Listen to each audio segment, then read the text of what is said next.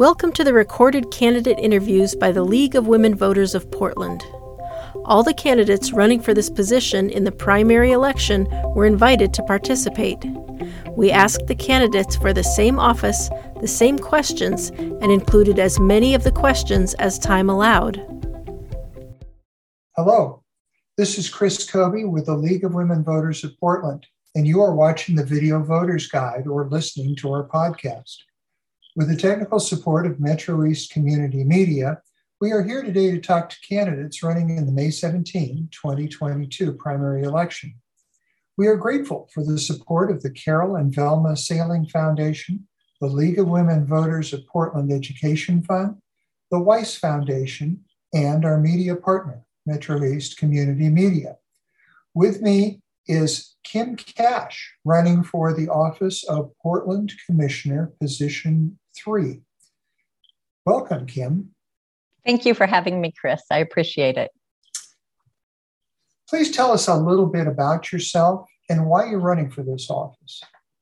Well, I was born and raised in Portland, and I have been involved my entire life in volunteering and being part of the community.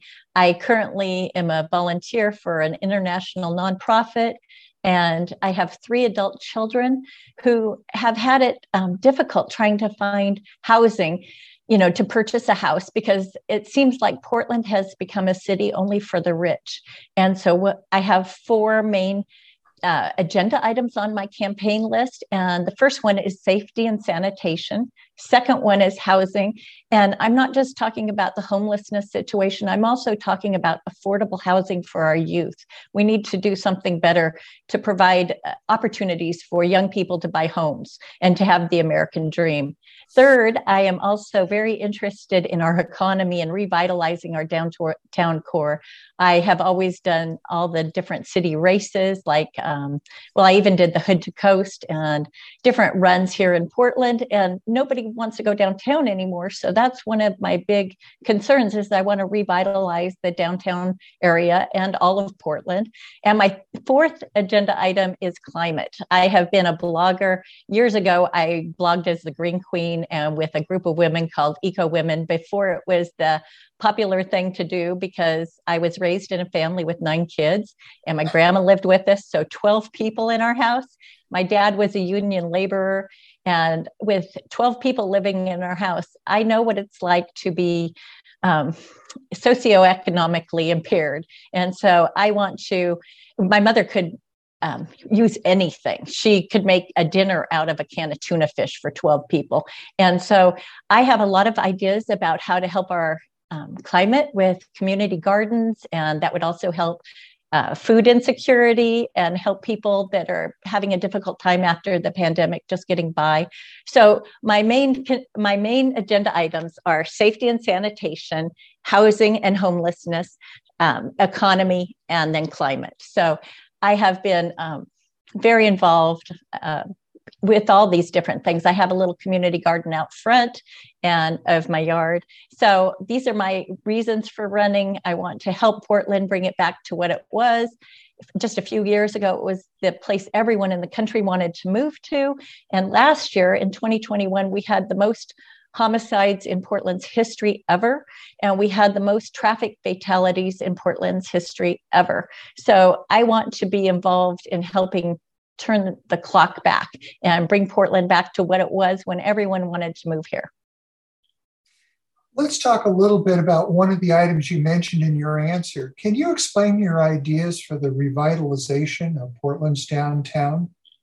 Well, I have some very simple solutions that worked very well in Portland, such as Fareless Square. We had Fareless Square here for 37 years and it was cut in 2012.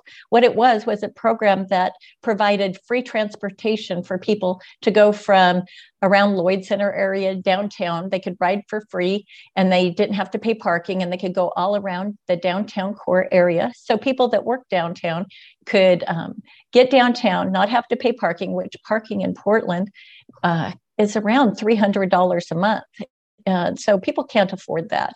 And I just want to bring back Fareless Square, safety teams to mass transit. A lot of people I've been talking to don't want to ride mass transit because they don't feel safe. And we used to have safety teams on mass transit. So that would give people security to want to go back downtown. We used to also have street teams that walked around downtown and just gave information. And all these programs have been cut and they were cut even though last year we had a 1.9 billion dollar surplus in the state of Oregon. Now, not all that money goes to Portland, but most of it will because we have the largest population in Oregon. So there's no reason to cut programs. We could bring back simple programs that worked for many decades and were part of the reason people wanted to move here. We have an excellent uh, mass transit system through TriMet, but we need to bring back safety teams on mass transit and Fareless Square, and then also travel and tourism initiatives and give incentives to people to come to Portland.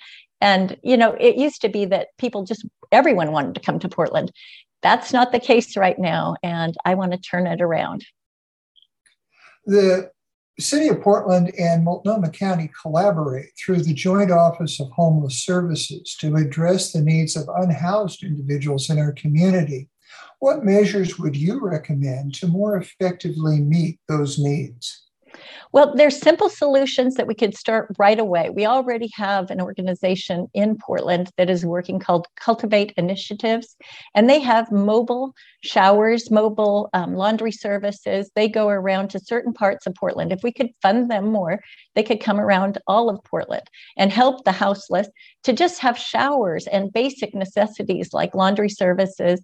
Then we could also, I'll, I just have a lot of different ideas, and I don't want to get caught up on too many of them, but we also could just open some of the safe villages that have been in the process for years. We have two, I think, that are on the verge of being opened. We could have mobile warming and cooling centers so that people could stay warm and cold. We could put back, uh, Uh, these are just the simple solutions that are already very easy to do. We have cultivate initiatives. We could use Oregon Food Bank. I believe in supporting nonprofits that are helping Portlanders.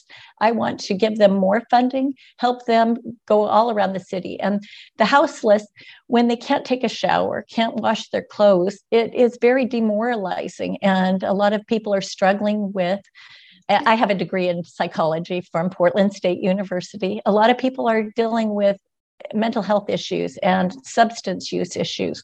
There's also people that don't have transitional health care, so they can't get mental health care. And so I want to have a holistic approach to bringing Portland back to what it was, offering more transitional health care. And we could also just put garbage cans back on the streets. They used to be all over. We used to have street sweepers that went every couple of weeks and it just kept the city cleaner. So I, one of my main goals is the sanitation of the Portland core. And so just putting back garbage cans and providing um, opportunities for people to get jobs that are homeless. One of the things that Cultivate Initiatives does is it takes the houseless and puts them into positions to help people that were in the same situation they're in.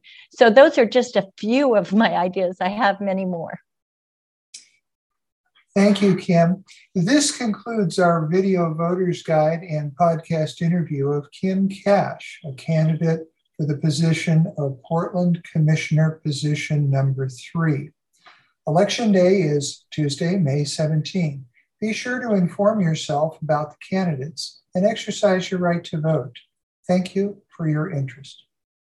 This interview was produced by the League of Women Voters of Portland Education Fund and Metro East Community Media.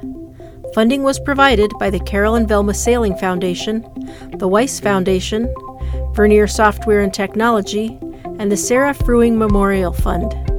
For more information on the primary election and this race, visit our websites vote411.org and lwvpdx.org. Thank you for listening and for voting. Copyright 2022 by the League of Women Voters of Portland Education Fund, licensed by Creative Commons.